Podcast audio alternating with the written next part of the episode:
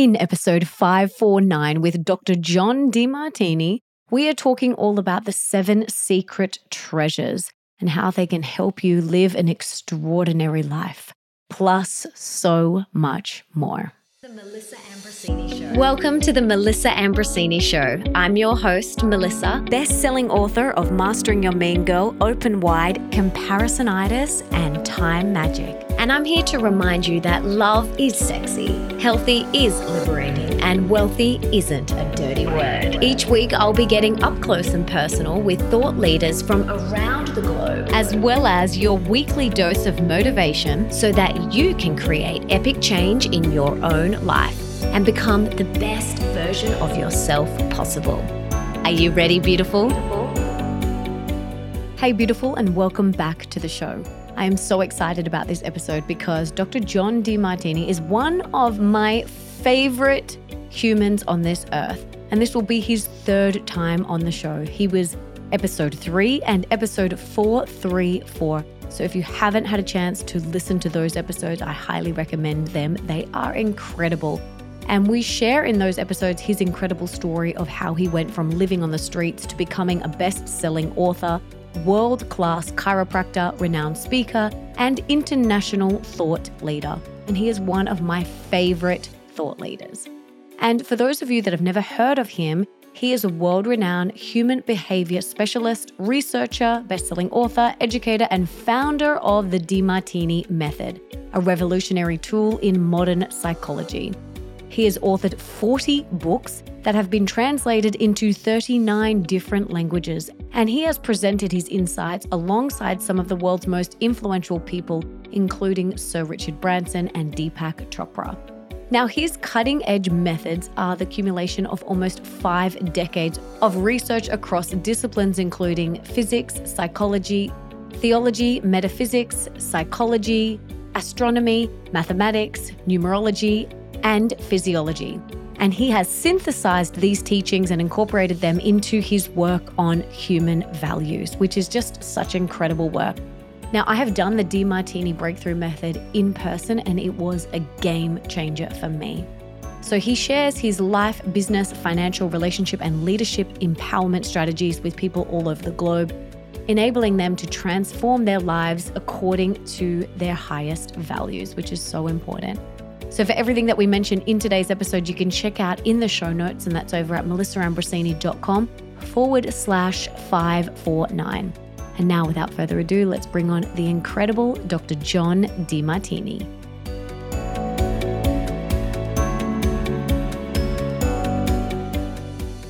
John, welcome back to the show for the third time. I am so excited to have you here. But before we dive in, can you tell us what you had for breakfast this morning? what I had for breakfast this morning. I had Greek yogurt that's made here on the ship, and I had some multi grain rolls that I love, and some fresh berries and grapes.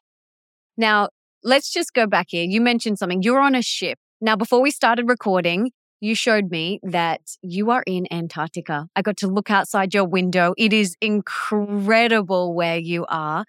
Now, tell us, you're still on the ship. You live on the world. That's what it's called, isn't it? Yes, I've been here over 22 years now. Oh my gosh. It's just incredible. And you just travel around the world on the world. Yep. That's the basic idea. I love it. I love it. Well, you've got to come down to Australia. We'd love to see you. We're coming in the fall. Well, your spring.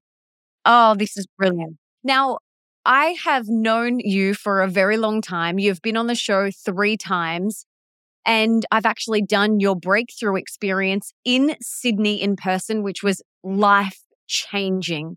And you have an incredible story of how you went from living on the streets to becoming a best selling author, a world class chiropractor, a renowned speaker, an international thought leader. Now, We've shared a lot of your story in these past episodes that we've done together, episode three and episode four, three, four. Now, to get us started this time, I'd love to know what the last few years have held for you. Like, tell us a little bit about what you've been up to. I know you've got your new book out, but tell us what you have been up to and what's shifted. Well, for the last four years since COVID, almost four years, I have done a lot online, obviously, like many other people. And we converted from live internationals traveling and speaking and things to now international traveling and speaking, but by Zoom and by other modalities besides Zoom. And I've been on back on the ship more full time because beforehand I was off and on because I was traveling, flying, going to live presentations and then coming back to the ship. Now I've been able to be on the ship and do live presentations anywhere in the world. So that's been a blessing. And as far as books, gosh, I've done eight books in the last couple of years, some more movies and more products. We just signed another deal with Nightingale Conant. They're doing another 12 products. That'll be 15 with them.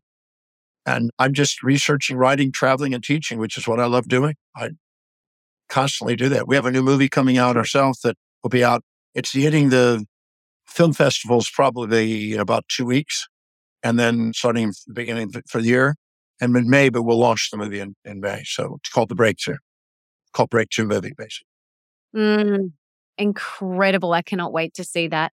How many books have you got out in total? I want to talk about The Seven Secret Treasures, which is your latest book, but how many in total? I think 45 paperbacks. And, but some of them are retired now and they're, they're, they're wanting to reactivate them. They're putting them on audio programs, but what about that many. And then manuals and textbooks, you know, there's 200 and something.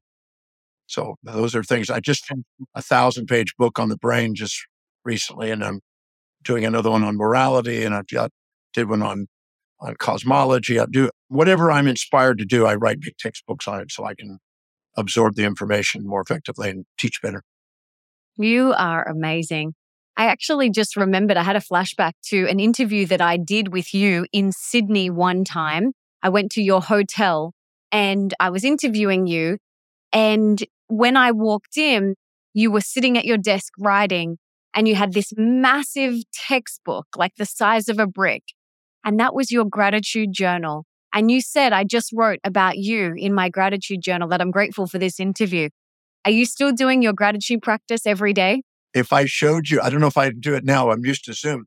You just got typed in there before I got. So yes, exact same thing. I'm, I'm it's 9,000 pages of gratitudes and objectives.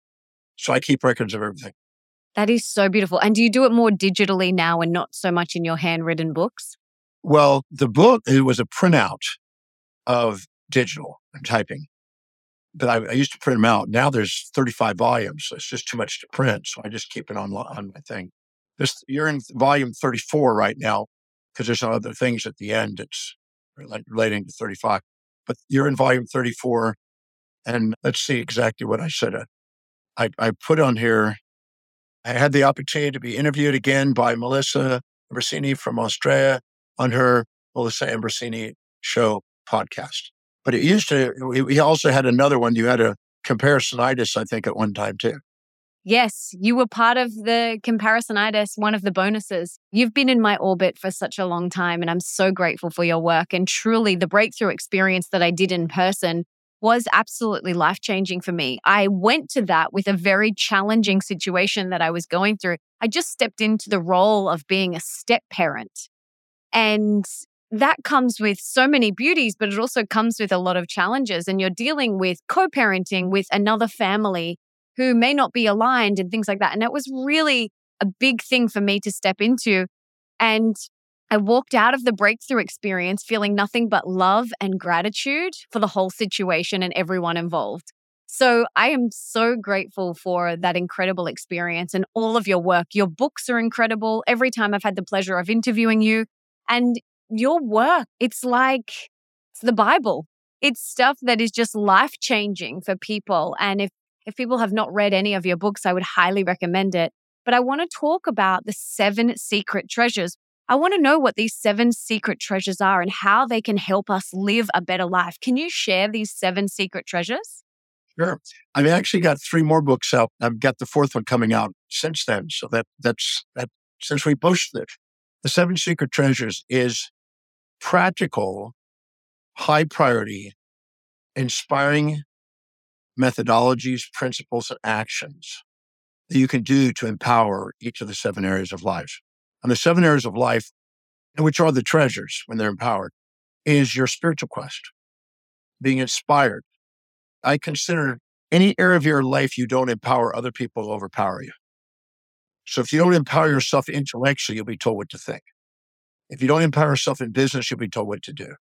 If you don't empower yourself financially, you'll be told what you're worth. If you don't empower yourself in relationship, you'll be do honeydew things around the house you may not want to do. If you don't empower yourself socially, be told what propaganda and misinformation to, mm-hmm. to follow. If you don't empower yourself uh, physically, you'll be told what drugs to take and what organs to. If you don't empower yourself spiritually, you may be taught some geocentric, anthropomorphic, Aristotelian derived theology that may be outdated. So the book is about how to empower and in, live an inspired life, how to empower each of those areas and the highest priority actions that I found.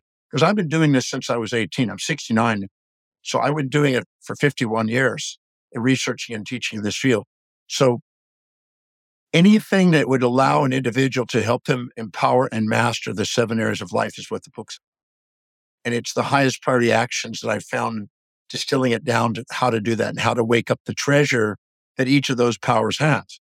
So your inspired mission is your spiritual path, whatever that is, because you know, some people climb mountains for their spiritual quest. Some people have children for their spiritual quest. Some people have businesses. Whatever is deeply meaningful to you, what's truly highest in priority to your life, what inspires you is what I'm going to call the spiritual quest. It may be religious or it may not be.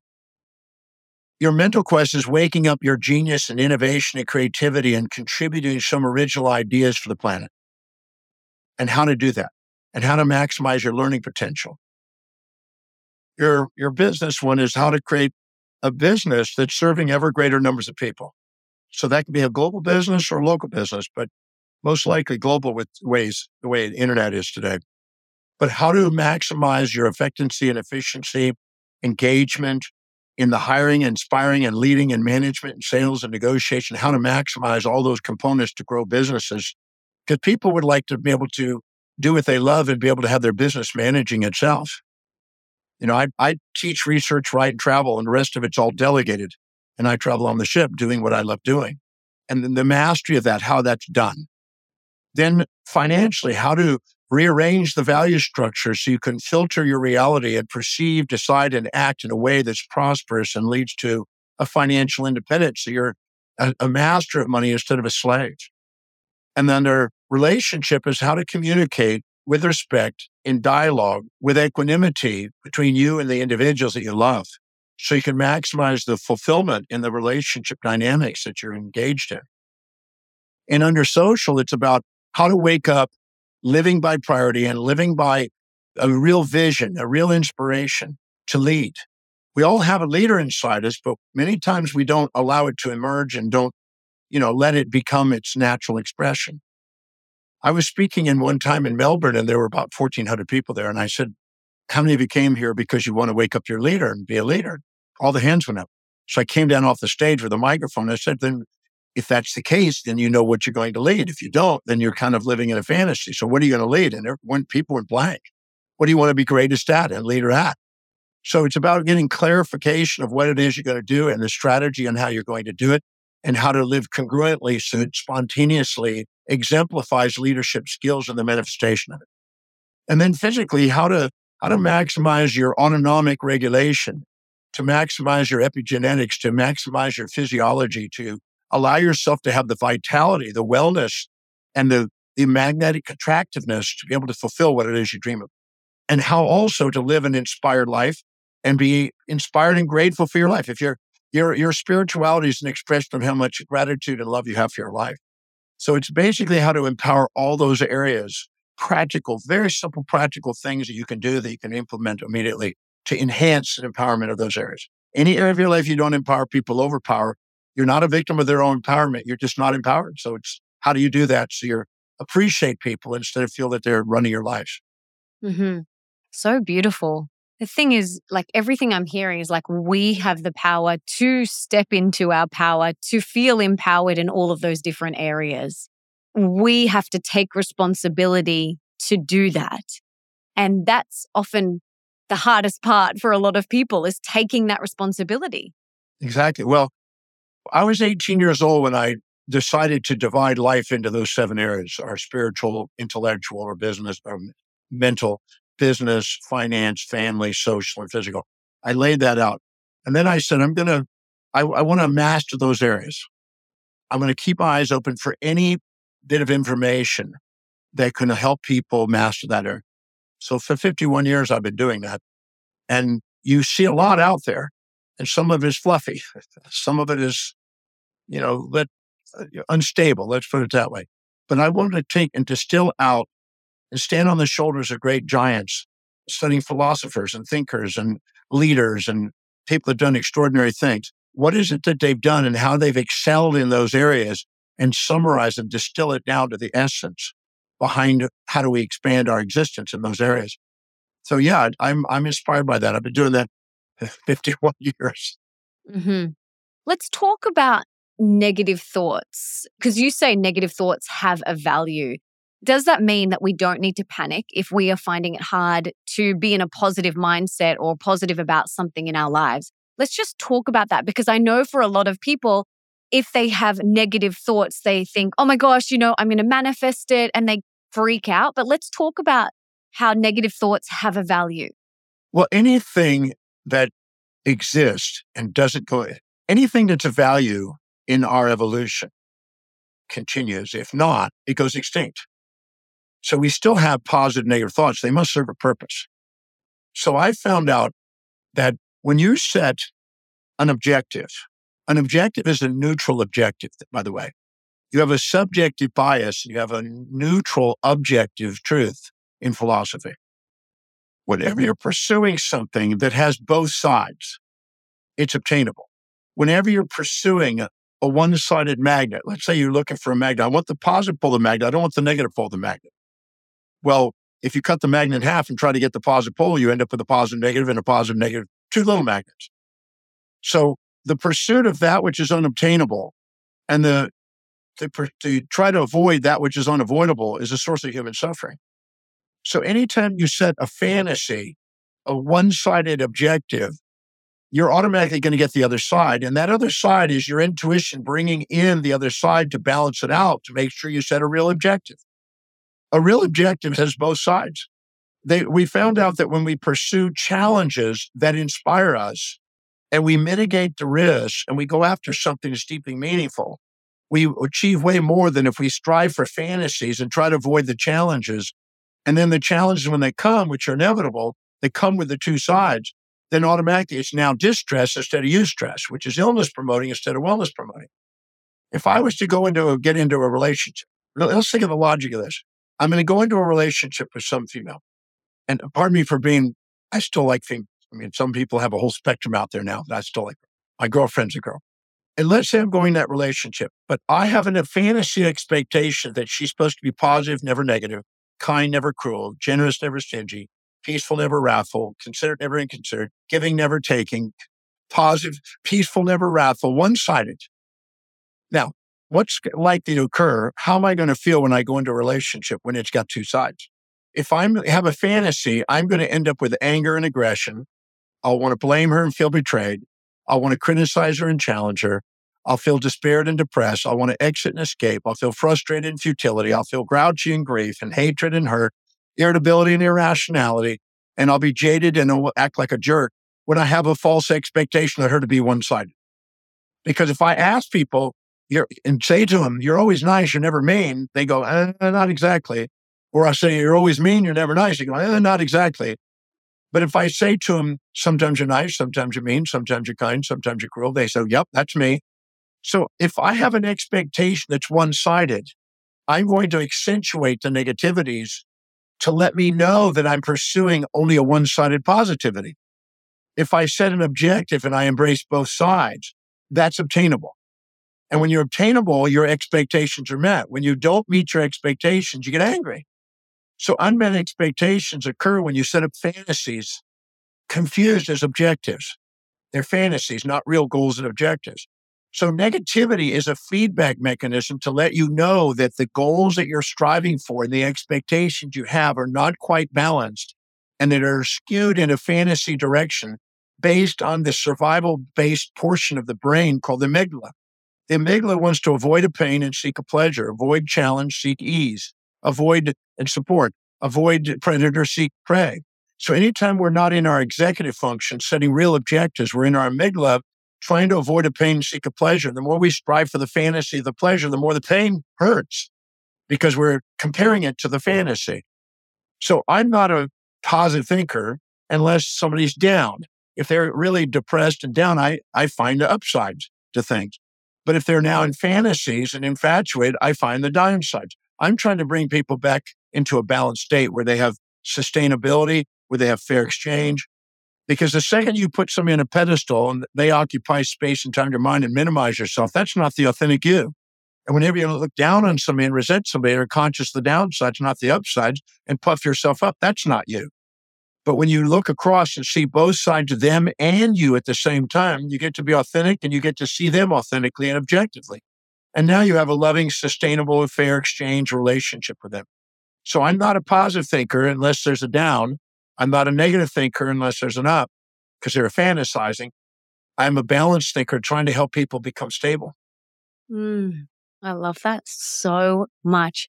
I remember you really honed in the there's always both sides to everything and there's always equal amounts of support and challenge is something else that I remember in the breakthrough experience we really dug deep into.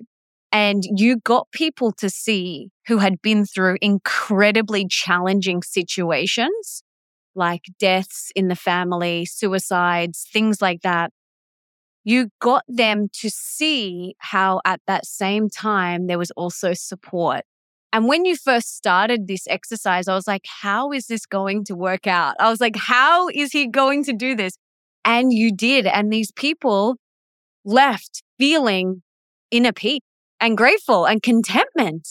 And it was, I remember there was a young girl whose boyfriend at the time had just taken his own life. And I remember just sitting there, like jaw open, going, How is this going to work out? And she felt nothing but love, grateful, gratitude, like just everything. So, can you talk a little bit more about the equal amounts of support and challenge and what that means and how we can look for it? Because it's very easy when we're in a challenging time to just think that the world is against us, that nothing is flowing. I may as well give up, you know, those sorts of negative thought patterns. How can we flip it to make sure that we see that there's also support? Well, negative thoughts are there designed to break our addiction to positive thoughts. that scares people at first because it was the Nobel Prize winner, Paul Dirac, who said that it's not that we don't know so much, we know so much that it's so. We're taught moral hypocrisies. You know, your grandmother says, now be nice, don't be mean, be kind, don't be cruel, be positive, don't be negative. And then she beats the hell out of grandpa and yells at him, and demands money from him and stuff, right? So Moral hypocrisies trap us. They're opiums of the masses and they're sold to them to the people who can't control themselves in order to govern them and to also sell an institution, usually religious or political. So what happens is it's this opium is sold to people and people think they're supposed to be one-sided and life's supposed to be one-sided, but that's not the truth about life. It's got two sides. And so if we look very carefully, if we were to go and, and go and have prey which is, you know, let's say we're in a, an ecosystem and we're an animal and we've got prey and predator. If we were to go get prey without predator, we'd be gluttonous, we'd, we'd gain weight, we'd lose our fitness. If we had predator without prey, we emaciate, and starve, and lose our fitness. But if we put prey and predator together, support and challenge together, we maximize our fitness. Maximum fitness, maximum growth and development, maximum involvement occurs in the food chain at the border of support and challenge. And so the more we strive for one without the other, the more the other becomes painful and wakes us up. If we get nothing but the thing that supports us, we stay juvenilely dependent and we become dependent on it. If we get nothing but challenges, we become precociously independent, independent from it. If we put the two together, we get a balance of dependence and independence, which is what's necessary for a healthy dynamic and relationship and well-being. That's why we have the parasympathetic nervous system and the sympathetic nervous system one for support, anabolic, one for challenge, catabolic. And we need both build and destroy in our body. We have mitosis, apoptosis, reduction, oxidation, alkalinity, acidity. We need both for maintaining homeostasis. And our brain is a homeostatic mechanism filled with homeostatic feedback systems to help make sure we get a balance of support and challenge. So maximum involvement occurs at the border of support challenge. It's called order and chaos in chaos theory. Maximum involvement of all living species current to border of support and challenge, or order and chaos, called positive and negative, pleasures and pains. What's interesting is the more you're addicted to one, the more the other one becomes the opposite. So if you're addicted to protection, you attract an aggressor. If you're addicted to innocence, you attract a perpetrator. All the things that you think you're trying to avoid, seeking this one side draws it in with increasing probability. I've worked with thousands of people to demonstrate that. When they see that, they go, "Oh my God, I'm creating that in my life," because they're they're striving for that which is unobtainable and keep trying to avoid that which is unavoidable. And when it comes to grief, you talked about grief. We only have two forms of grief: the perception of loss of that which we seek, and the perception of gain of that which we try to avoid. As long as we're running with our amygdala and we're trying to avoid the challenge and seek the ease and support, we're going to be living in grief because we're going to fear the loss of that which we seek and we're going to fear the gain of that which we try to avoid. But when we finally embrace both sides and we're neutral and we're, and then we have resilience and adaptability. Stress is the inability to adapt to a changing environment. When we have a completely balanced view, we don't have this, this stress response because we're not fearing the loss of something because we're not infatuated. We're not fearing the gain of it because we're not resentful. And when we do, we activate our executive center, in the forebrain, and start to live with foresight and strategic planning, which differentiates fantasy from real objectives. And uh, we have the greatest achievement. Elon Musk would not go to Mars on fantasies of positive thinking. He hires the best engineers and thinks of everything that can go wrong, like the old Stoics and, you know, Marcus Aurelius. I want to know everything that can go wrong. I want to make sure we have got a plan one, two, three, four, five, six, seven, eight, nine, ten for each thing that goes. I want us to anticipate that, prepare for it, strategically plan things, mitigate the risk so we get to Mars. He's not a positive thinker. He's a balanced thinker. He's going for a dream. He hears all the exhilarations and all the challenges. He makes sure he puts both of them in his awareness, plans for each one, strategizes for each one, prepares for each one, and therefore he acts, not reacts. When you're not prepared for the one side, you react. When you are, you proact. Mm. So, talk to me about parents who, as I was sharing with you before we started recording, Bambi is over two and a half now. And I remember in the early stages, you know, you're just so in love, like you're just in awe of this gorgeous little bundle. And I had these thoughts, like terrible thoughts of something bad happening to her. And I know that that was out of balance. Infatuation. Yes, infatuation. So talk to me about that because I know a lot of parents feel like that. Yeah. Well, anytime the people that have the prepartum reds get the postpartum blues because they have a fantasy and then when it doesn't match the fantasy, oh my God, it's not matching my fantasy. Anytime you infatuate with a child, you're going to fear its loss. But when they're teenagers, sometimes you go play in the traffic, go get hurt. You're driving me crazy when they're teenagers sometimes.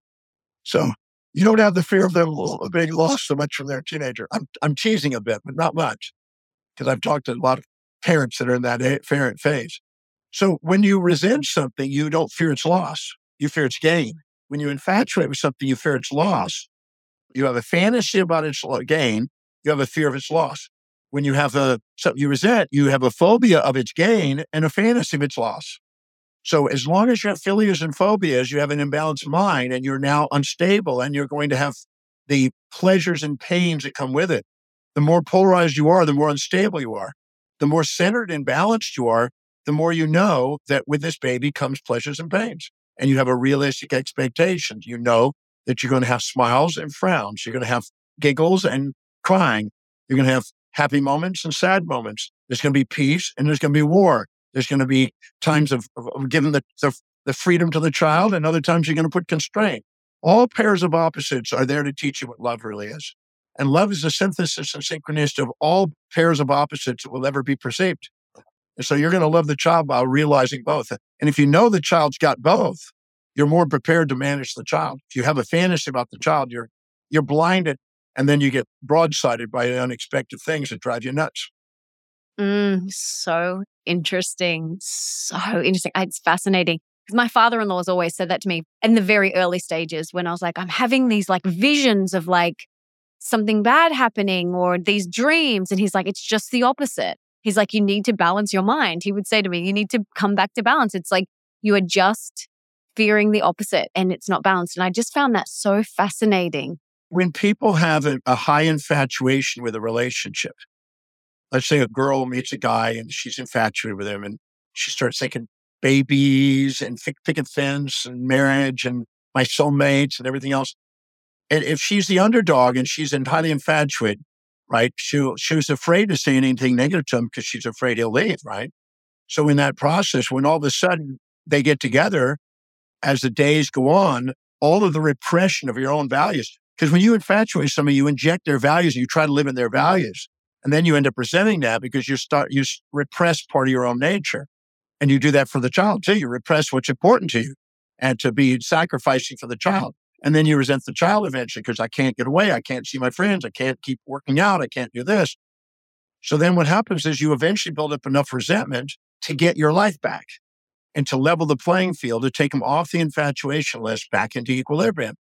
Once they're in equilibrium, you now have a balance between yourself and them, and you need a balance to them. Otherwise, you, it's not a sustainable dynamic. So while you're infatuated, you're going to fear it's lost. You're afraid to say anything negative, and you're you're walking on t- eggshells all the time.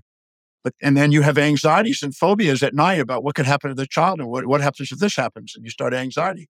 Once you balance that and you get your life back, then you have a more balanced view and you're able to manage and sustain the relationship dynamic much easier. When the guy turns into a schmuck, over time the guy turns into a schmuck. Then she's not worried about him disappearing. She hopes he leaves. I hope she, I hope he finds another girl. You know, maybe let her have this now for a while. And then she celebrates with her friends when, when he goes out and has the fling. He goes, thank you. She celebrates and goes to a party. So talk to me about couples because a lot of people feel like they have to have all of the exact same core values in a relationship in order for it to work. Is that the case? No, that won't happen. Nature has too much wisdom to fall for that fantasy. Is it about respect? You won't respect somebody. If I if I come up to you and I say whatever you want to do, I just want to, I want to do it. I just want to please you. I just want to be I want to make you happy. I just want to do whatever you want me to do. Just tell me what to do. What do you want to go to eat? Like, what do you want to do? You'll say, get some testosterone. Stand up to me. You know, get some chutzpah or whatever. Because you go, be a man. And you got no testosterone. Stand up to me. Challenge me a bit. Put me in my place occasionally. So praise plus reprimand makes respect. That's what bantering is about. If you're in a relationship and they can't say anything but positive things, it's boring. Doesn't that doesn't work. If they can say positive and negative things and they can support and challenge you, and they give you ease and difficulties, now you have a stable system. It keeps you in check because you now have the juvenile depend- eh, dependence and the independence oscillating. And that's a much more stable place. And that won't occur if two people are exactly the same values. If any two people are exactly the same, one's not necessary. You grow by, by having a balance of similars and differences. The ancient Greeks said if you see more similarities than differences in a relationship, you have an infatuation you're blind to the downsides and they will bite you in the in time. If you see more differences than similarities, you have differences, you have resentment, and you're going to find out they have other sides that you actually admire once you try to get rid of them. Then you're going to miss parts that you're now unaware of. But if you have a balance of similarities and differences, things you like and dislike, now you have love. Love is the synthesis of the pairs of opposites in the law of similarities and differences. So you don't want somebody that's exactly the same as you. That'll bore you. You don't want somebody completely different. That will burn you out. You want somebody that's a balance of those two. And that's the one that we keep making. In fact, even if you get in a relationship and you start out similar, they'll flip and turn into something different to bring out the other side to make sure it's to make sure it's stabilized. They'll come in. I had a guy from Coca-Cola Company, the head of Coca-Cola Company. He was married, he had five children, and and he was just wanted out of that relationship. He was bored of that. Meets this girl that's a businesswoman in Coca-Cola, right? This real business driven female, right? He goes, Oh, now she can relate to me. I, he, he thought, I'm going to get this woman that's just like me now, that wants to talk about business and wants to have ambition and want to go and take on the world. Well, she was 39 years old. And the second he got with her and she felt stable for his financial stability, she started thinking, Well, I want to have kids now. So he's back with three more kids. Oh my goodness. She stopped going to work much because now he's playing that role. So nature forced it. All relationships are striving for androgyny, the masculine and feminine forces of nature. Even if they're homosexual relationships or transgender, doesn't matter. There's still going to be a balance of androgyny in a basic relationship. So it's going to make sure that you've got reproduction and production. You know, you're going to have the pair of opposites. There's going to be spiritual, spiritual be common according to their values, but you're going to have business and finance and intellectual, and you're going to have family and social and physical areas, and they're going to keep balancing each other. And if you're androgynous and you have a nice balance, you're going to get somebody that's balanced. If you're really polarized, you're going to get the other side. So the 72 year old bald headed buzzard billionaire is probably going to get the 27 year old big breasted beauty. wow. I love this so much. I want to sidestep for a second and talk about success because, you know, a lot of people want to be successful and everyone's definition of success is different. But what habits and behaviors create the conditions for success? Well, I don't use the word success. I, I think that that's, and as Keough from Coca Cola Company actually said, if you're thinking you're successful and you're proud of your success, you're on your way down. You've depurposed yourself. And if you actually feel like you're a failure, you're on your way up. You're repurposing yourself. I'm a man on a mission. I don't focus on success or failure. I think those are imbalanced awarenesses. When you're successful, you think of the positives without the negatives and you're blind. Your failure, you're thinking of the negatives without the positives, you're blind. If you see both of them, you're a man on a mission or a woman on a mission. So I'm more in, in, uh, towards, I don't focus on success. I focus on an inspired mission and know that those are transient, fluctuating feelings labeled success and failure. Uh, Robert De Niro does a great job on an interview, if you look for him, on success. It's a great one if you can find it. He says, I'm leery about people that think they're successful. They're usually on their way down. He understood that. He says, don't get too puffed up. Don't get proud. Pride before the fall. Just be grateful for the opportunity to be of service, to focus, and prioritize your life. Don't compare yourself to other people. Compare your daily actions to what's highest on your values and stick to the highest priorities.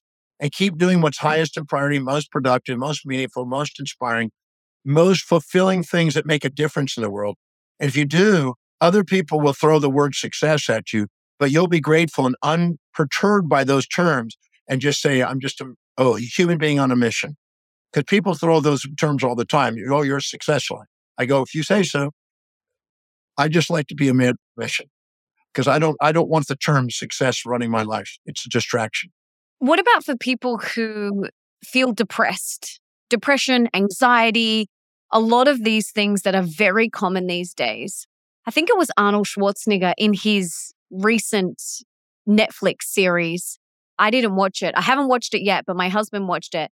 And apparently, Arnold says, like, if you're depressed, if you're anxious, you're not on a mission. You're not being purposeful. Go out and be purposeful and do something with your life. Talk to us about depression, anxiety, purpose, mission. I want to get your take on this. Absolutely. Well, he's accurate because when you live by your highest priority, everybody has a set of priorities, a set of values, things that are most to least important in life. Whenever they prioritize their life and live by the highest priority, their self worth goes up. Anytime they go to lower priority, their self worth goes down. When their self worth goes down, they split apart and have vacillating self esteem fluctuations. And that's because the amygdala is trying to get trying to divide life up into looking for pleasure and avoiding pain. The executive center embraces ple- pleasure and pain equally in the pursuit of a mission. So when you focus on a mission, you're not striving for fantasies. You're going after objectives. And when you do, you're less bipolar and you're less trying to get a one sided world and then the other side smacking you. So depression is a comparison of your current reality to a fantasy you keep addicting to. And there's about 15 most common depressive sources. Unrealistic expectation on others to live one sided. You're expecting people out there to be nice, never mean, positive, never negative, peaceful, never wrathful, delusional. Not going to happen. Then you expect others to live in your values. Not going to happen. They can't live in your values. They live in their own values. So don't project your values so righteously onto them, things they are supposed to live in your values. They're not going to. They make decisions on their values. The third one is the combination of the two. The fourth one is an unrealistic expectation on yourself to be one side. I need to be positive all the time. I need to be kind all the time. Not going to happen. Nobody's going to, you don't need to get rid of any part of yourself to love yourself. And trying to get rid of part of yourself will be futile. And the next one is unrealistic expectation on you to live in somebody else's values. And that's what happens when you're infatuated with people. You expect to live in their values. You can't sustain it. It's non sustainable. You eventually resent yourself and them. And then what happens is the combination of those two. Then you have an unrealistic expectation on all of those. So all seven of those. Then you have an unrealistic expectation on collective society. Well, all the people in society, they're always going to be one sided. World peace. Well, the Global Peace Index shows that peace and war have been balanced throughout history. But for some reason, people live in a fantasy of one sidedness. Or they expect the world to live in your values. The whole world needs to match my values. I spoke at the United Nations and UNESCO in France Training Center, and I was amazed at how many delusions some of the diplomats had about if we could just everybody live in my values, we'd have world peace. Delusion. And then you have an unrealistic expectation on that, the two together. Then we have an unrealistic expectation on mechanical objects to live in our values. And most people get angry at machines and telephones and computers because they're expecting them to be always nice, never mean, always doing what you want and never challenging you. And then you expect them to live in your values and read your mind. And, and all these are delusions that add up to what we call depression. Depression is a comparison to your current reality to a whole bunch of delusions and unrealistic expectations, mostly positive thinking or one sided thinking that mm-hmm. leads the other side. And the other side is not an illness. It's the, the depression is a feedback system to guide you to set realistic expectations that are congruent with what you value and let other people do the same in life.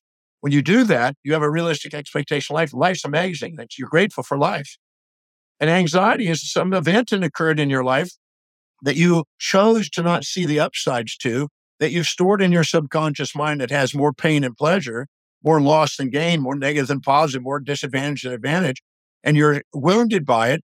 And now in the process of doing it, you're now being reminded of that by stimuli that are associated with that original event. And you're compounding and promoting new associations that make it more expanded. So almost anything stimulates the remembrance of that event. If you go back to that event and find the blessings in it, the upsides to it, the cascading anxieties go away. I mean, I, I, I work with that almost every week in the breakthrough experience and show people how to dissolve these anxieties. And it's really doesn't take that long. And people go, yeah, but I've been going to my therapist for 10 years for my anxieties. That's because they didn't know what they're doing.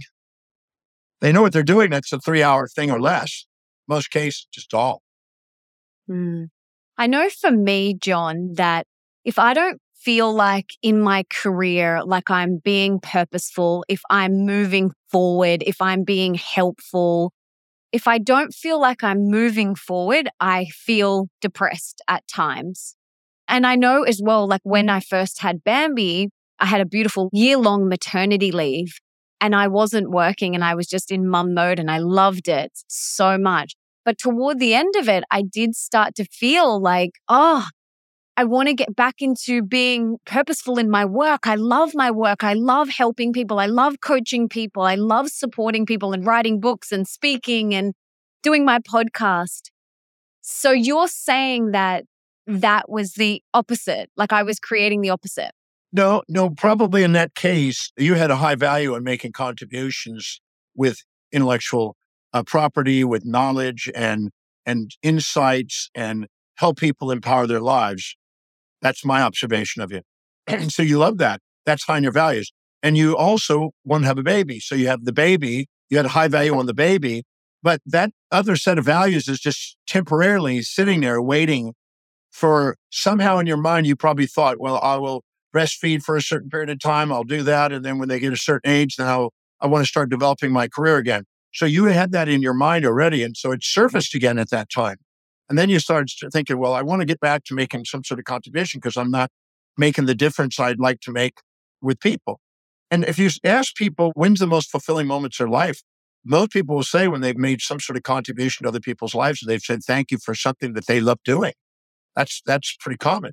So you have fulfillment raising your child and watching the milestones of the development of the child, but you also have to make uh, a desire to go beyond that and make a difference in the community, city, state, nation, and world.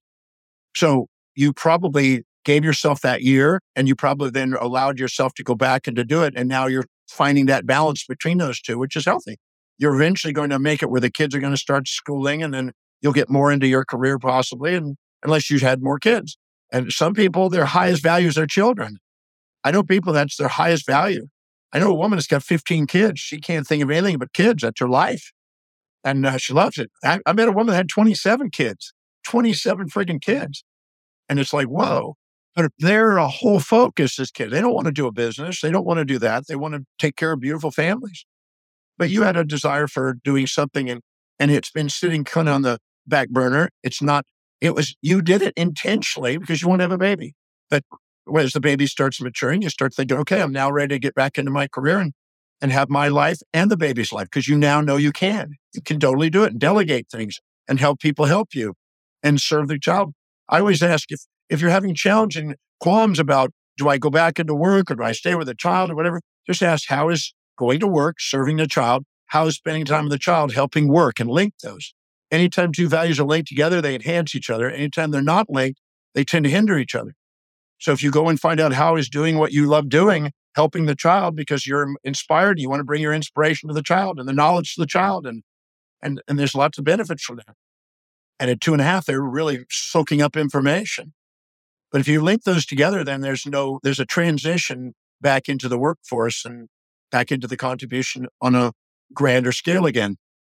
Also, in the meantime, while you're having your child, you can ask, what is the impact of this child's having on the global because you, you, in the meantime, you focused on the child for a year. And the thing is, that's impacted you, which is impacting others. So you gave you knowledge that you now can make a difference in other people's lives. And probably had a lot of mothers calling in when you started back because of it.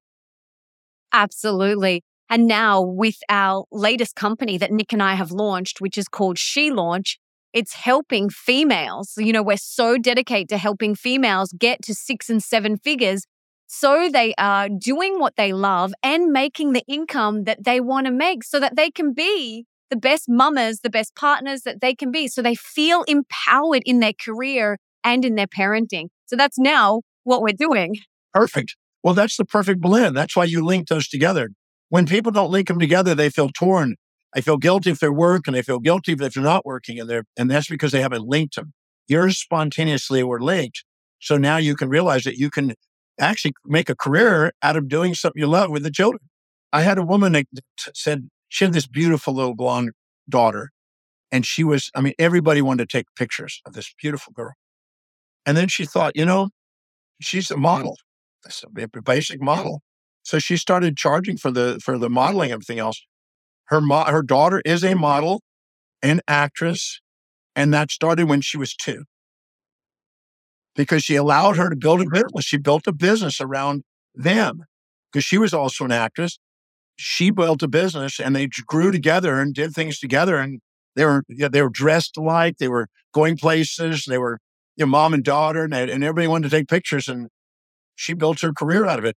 So it can be done. But guilt is an assumption that whatever you've done with your actions somehow has caused more drawbacks than benefits to somebody. And it's not true because there's always a benefit side to it just because they don't see it doesn't mean you can't see it. And if you go and find out the benefit of it and find out how it serves people, you don't have to carry the burden of guilt around over something that's not necessary. I help people dissolve guilt every weekend in the breakthrough experience. They come in with guilt every weekend or some shame or guilt or some fear. And all of those are nothing but imbalanced ratios of perception. If you balance them out, bring them back to the center, they're gone. They dissolve away. It doesn't take that long. I've seen people dissolve things they've been carrying around guilt for for decades. And 15, 20 minutes, it's gone. I've seen it over and over again. Wow, that's amazing. I'd never experienced this thing called mum guilt, which so many people talk about. And I had never heard so many people talk about it until I became a mum. And it's this thing. It's like, oh, mum guilt, mum guilt. It's just like so common. People talk about it. They feel guilty if they're, they're working and they're not with their child 24 7. And like I said to one of my clients, I was like, well, you kind of got to think about it this way. Like, would I want Nick to be by my side 24 7? Like, do I want him next to me all day, every day, like coming to the toilet with me? Do I want him showering with me? No, I want some time to myself or with other people as well. And when like I said that to her, she was like, oh yeah, like that actually makes a lot of sense. And I was like, let other people love your children. Let grandparents love them. Let aunts, uncles. If you ask the question, because I've seen that God knows how many times, working thousands of times, men do it too. Men have the idea, well, I should be home with the kid, but I can't. I got to run this new business I'm starting. You know, And you just write down how specifically is dedicating my energies to my business helping my child and stack up 30, 40, 50 benefits until you get a tier. And how is spending time with my child helping me grow my business? And don't stop till you get a tear. I guarantee you that changes the game and it takes all that away. And also, when you're not there, who's playing your role? And when you are, are when you're at work, who's playing your child's role? Is a real interesting thing. Uh, you know, side C of the Demartini method in the breakthrough experience. When somebody thinks they've lost something, I go, okay. So when somebody disappeared, died, or left, or whatever, and you think you lost these traits, who emerged in your life to demonstrate those traits in your life? And I show them that it's there and I make them accountable for it. And they go, Oh my God, I can't believe I didn't see this. And then what's the benefit of them doing that? And what would be the drawback if it was in this old form? And we clear that, balance those out. And all of a sudden they're resilient and adaptable. They, they allow themselves to be with their children, be at work without all the guilt associations. And if they do, sometimes you'll find that your children are more independent because they got to figure things out for themselves. They develop more social skills. They interact with friends. Other people become father figures and mother figures at school, and the teacher plays a role, and the, the best friend's father gets to play, participate in it. And you get it diversified, and that gives them more resilience and adaptability to a changing environment than it is if it's just dependent on one person. Mm, so interesting.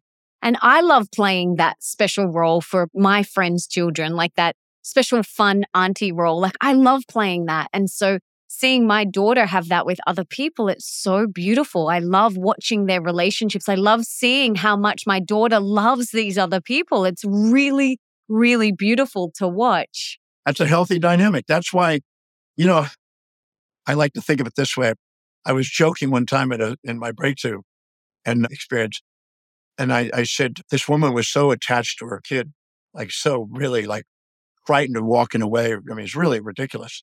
And it was over overkill. And it was like the kid's like smothered, right? And the kid's manipulating the mom with it. Whenever it wants, it does this, and then the mom comes running, and it, it just it's a manipulation game. So I said, I said, when imagine if your baby's born and the baby turned to you and said, "What are your credentials?" and you go, oh, "I don't know what the hell I'm doing. So I'm I'm new at this." And they go, "Okay." You know, I had a, I had it right here on the ship many years ago. I've been living here for 22 years. And uh, when I first got here, I, I met a woman who was 16 years old and her parents were very wealthy. And they hired or they bought two apartments on the ship. And the girl, 16 years old, lived in it. So it's an independent girl living on the ship. The parents used the other apartment for Nobel Prize winners. And they, they found the top professional leading experts in different fields, and they created a curriculum of education for from 16 on that was unbelievably, I mean, just unbelievably exceptional. I used to come and join them for their classes sometimes just to learn from these highly intelligent people, right? These leaders. And they got the opportunity to sail around the world in this luxury kind of place, and they were taking advantage of it. They were paid well, and the, the, the children do it. She ended up with five companies by the time she was 22, financially independent by 22. I mean, she was a, and socially involved in social political involvement. She was a philanthropic. I mean, it was a mind blowing. So the parents, you could say, well, they weren't there for the child, or maybe they were in another way. So sometimes we have to ask, are we the high, most highest quality? If we go to the lowest socioeconomic, people usually follow in the footsteps of a parent and they do the same trade. And you go to higher socioeconomics, people go into specialties and excel in things. And the question is, is what's the greatest thing for the child? Probably a balance, probably a little bit from the parents, probably a little bit from experts. But give the children the ability to have self and other, self and other, and don't go to one extreme or the other. That's, but I saw this child do extraordinary things, amazing things because she had, and then the parents would come and visit her. And then they'd, they'd get a place they'd rent out another apartment and come and visit her for a period of time. And they joined together. And but they were talking to her every, every almost every day. They had conversations, but they gave her an autonomy and believed that she was autonomous and gave her the capacity to do that. I was at 14. I was 13. I left home. At 14, I was I was living on my own at 14. That used to be not uncommon back, you know, years ago. but I was doing that at a young age. I'm grateful that I was an entrepreneur at a young age. Wow. Wow. Oh my gosh. Let's talk about wealth creation for a moment because you talk a lot about saving money. Now, what are some of the things that we need to think about in order to set ourselves up and to not have money slipping through our fingers? I want your take on wealth creation. Well, money circulates through the economy from those who value it least to those who value it most. And if you don't have a value on wealth building, it's not going to occur. I've done enough interviews on people that are, I've met over 150 billionaires, and I've, I, I know a lot of people that are impoverished too. I've, I met both extremes. And the people that have wealth have a high value on building their, their fortunes, and the people that don't, don't. And if you have a higher value on buying consumables that depreciate in value with immediate gratification than you do deferred gratification buying assets, you're not going to be financially independent. It's not going to happen. So it's a value structure that determines that. And your hierarchy of values dictates your financial destiny. So I first do a value determination of where is money on the value list. If it's not in the top four, financial independence isn't going to occur. Proven that, but, but doing value determinations for 45 years, I've met enough people that know that's true.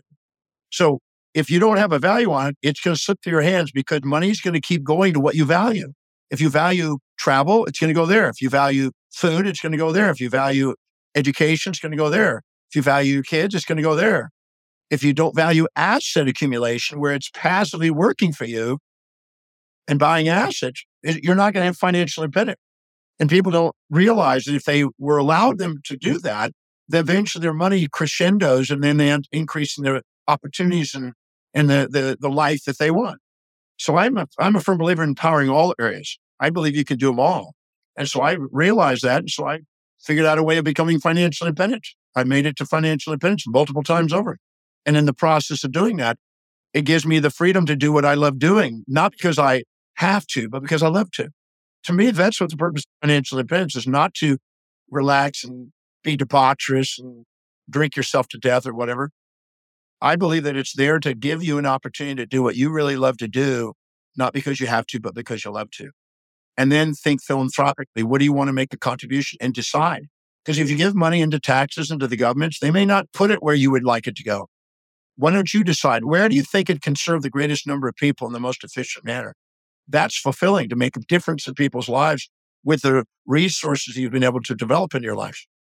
Mm, so interesting. I love it.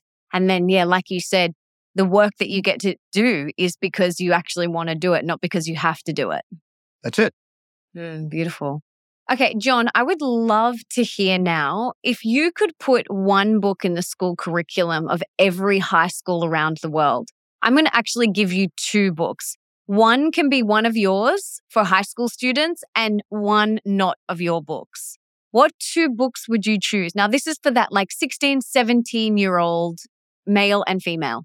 I would put in the school curriculum my values factor book for mine.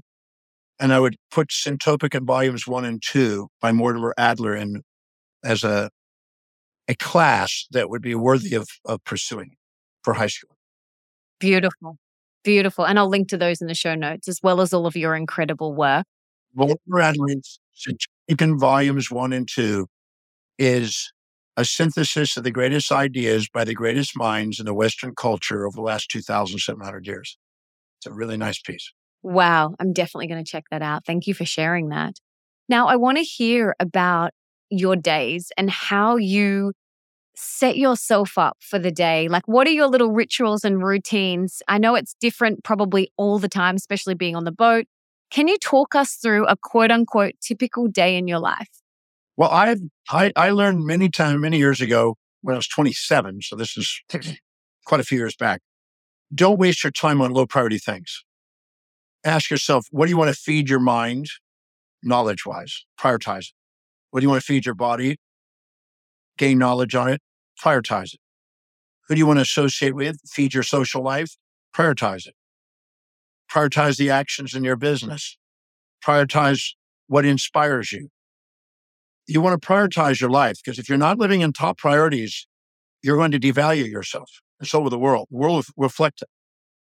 So mm-hmm. anytime you don't fill your day with the highest priority actions, it fills up with lowest priority distractions. So I have already determined what my highest priorities are. teach, research, write, travel. That's it. Everything else is delegated. I have specialists taking care of everything else. So I haven't cooked since I was 24. I haven't driven a car in 32 years. I have people that take care of cleaning. I have people that take care of cooking. I have people that take care of, you know, concierge service. I, I've hired people to take care of everything that needs to be done that is distracting or requires any form of motivation to me to do. And I only do the things that I spontaneously love doing and inspired to do teach, research, write, and travel. So that's my day. And when I when I do that, I it varies because I'm in different countries. When I'm on the ship, I'm in different countries. I'm in four country time zones a year. I mean, a, week sometimes. So I'm moving around all the time. A little bit strange on hours, but I eat high priority foods and I and I associate with amazing people. I try to prioritize that because I learned if you do, you will build incremental momentum towards a more fulfilling and more meaningful and inspiring life. So I'm I've simplified my life. I'm very much a minimalist. I don't need a lot. I'm simple, but I surrounded myself with people who are experts doing what I want to delegate so I can do what I love. Mm, I love that so much. So inspiring. Now, I'd love to head into a little rapid fire round. I've got three rapid fire questions for you. Are you ready? Yep. Okay. What is one thing that we can do today for our health? Number one on health is find a career that you absolutely love to do. So you're not putting unnecessary distress into your life. Because if you tap dance to work, as Buffett says, you're more likely to have less health issues. That has been proven by cytokine studies, inflammatory responses. You can work 18 hours a day, which I've done for many, many years, 18 to 20 hours a day, no problem. If you're doing something you love doing, there's no distress from it. Most people don't think I'm 69, but I still have more energy than most people. Now, drinking water is also the most universal solvent. I'm not against having vegetable juices, but I don't do stimulants that cause fluctuation. I don't do high glycemic foods and drinks and things like that to hide. I eat to perform. I don't live to eat. To eat to perform. Ask what is the highest priority fuel that allows you to maximize your potential on a daily basis and find out what that is and prioritize. Do the same thing in activities. I do, I did my exercise this morning. I do exercise. I don't do it all the time. I don't do it every day. I do it about once a week. I do a routine that is satisfying to make sure that I keep myself in tone. I drink a lot of water. I eat wisely, as I said, and I do what I love every day. And walk, get out there and walk. Walking is probably the greatest exercises there is. I would say there's six exercises walking, walking up inclined planes, swimming, yoga, love making, and, and, and, and breathing deeply, right? Yogic breathing type things. These all are wise exercises that don't cause injuries that help you keep more fit and have a purpose. People that have a purpose and something deeply meaningful in life tend to live longer than people that don't. And if you're living by priority, you're going to live longer because you're you're opening up the forebrain, which has foresight, which sees things and has bigger, broader things. You measure an individual by their most distant ends, as Seneca said and the magnitude of space and time in your innermost dominant thought will determine the level of conscious evolution you've attained. So give yourself permission to go after something that's so that will keep you busy for your life. So you have a long life because it's gonna you're gonna be working on it for your life. Yeah, I love that. So beautiful. So many great points and helpful things there. Now, what about wealth? What's one thing that we can do for our wealth today? Take a portion of whatever you earn, regardless if you think you can do it, and start buying assets with it. Start buying the S&P 500, America or whatever country, find a, the stock market and just buy it or buy it, buy assets, either buy quality companies or quality uh, real estate, but start buying assets and don't wait for extra to come in. It won't occur. The wealthy always paid themselves first. The poverty always paid themselves last because entropy will take over. If you don't put money into something that's an asset, it'll automatically be wiped out by a liability. Focus on buying assets. Don't say I can't afford it. Just go and pay it. The more when you manage money wise, you get more money to manage. Start buying assets. I don't care how small it is. I opened up an account for somebody that that only had two hundred dollars. We opened up an account for two hundred dollars. He put fifty dollars away. He's now at seven thousand dollars a month. Over a three year period, he went from fifty dollars to seven thousand dollars. He just kept because you manage money wisely, you start getting more money, you start managing, you start saving more. And every time you save and invest and buy assets, you manage money. Money comes to people who manage it wisely. I love that. What are your thoughts on crypto? I'm not a crypto buyer. That's a speculation. Investments is different than speculation. Speculation is based on the idea what you think is going to happen instead of what it has a track record. And so I don't, I've never touched uh, the crypto world. I keep it to quality companies that serve ever greater numbers of people. I look at a company. I bought a company 41 years ago, a peanut butter company. I ate peanut butter as a child.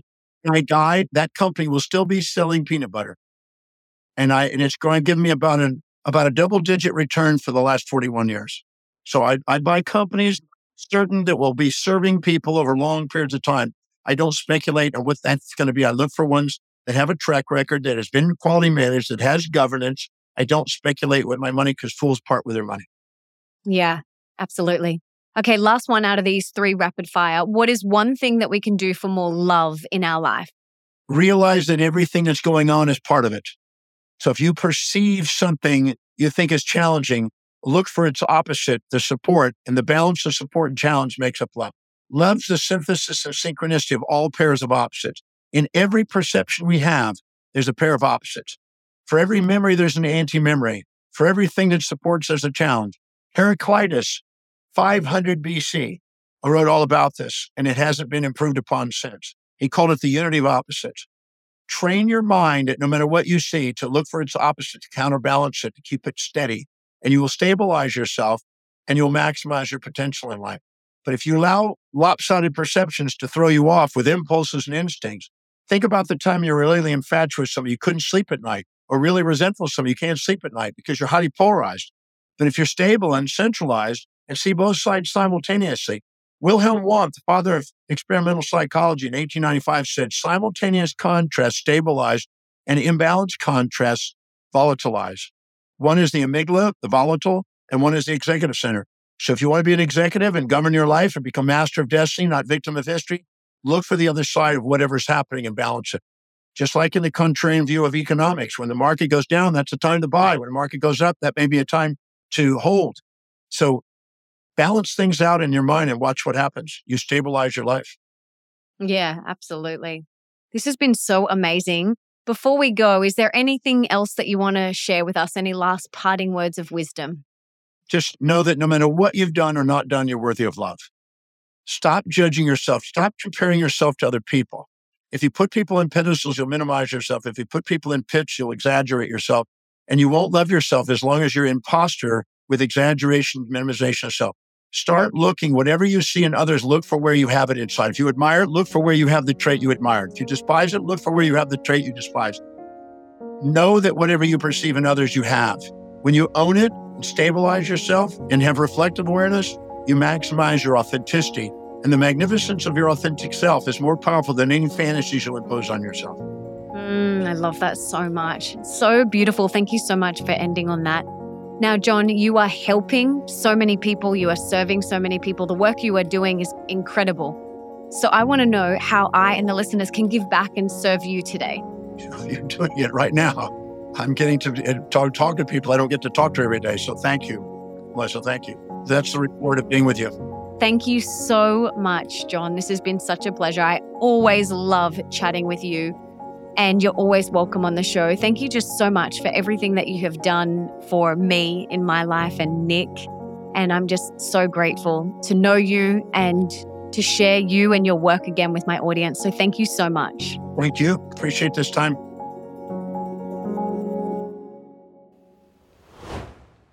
My friends, I highly recommend diving into all of his books any of his programs, if you have access to them in your town, do them. Go. They are life changing. I hope you love this conversation, got a lot out of it. Please go and listen to the other two episodes with Dr. John Demartini. He is amazing.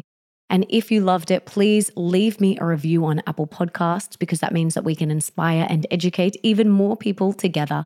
And it also means that all of my episodes will just pop up in your feed so that you never have to go searching for a new episode. Now, come and tell me on Instagram at Melissa Ambrosini what you got from this episode. I love connecting with you and hearing from you. So jump on over there. Now, before I go, I just wanted to say thank you so much for being here, for wanting to be the best, the healthiest, and the happiest version of yourself, and for showing up today for you. You rock.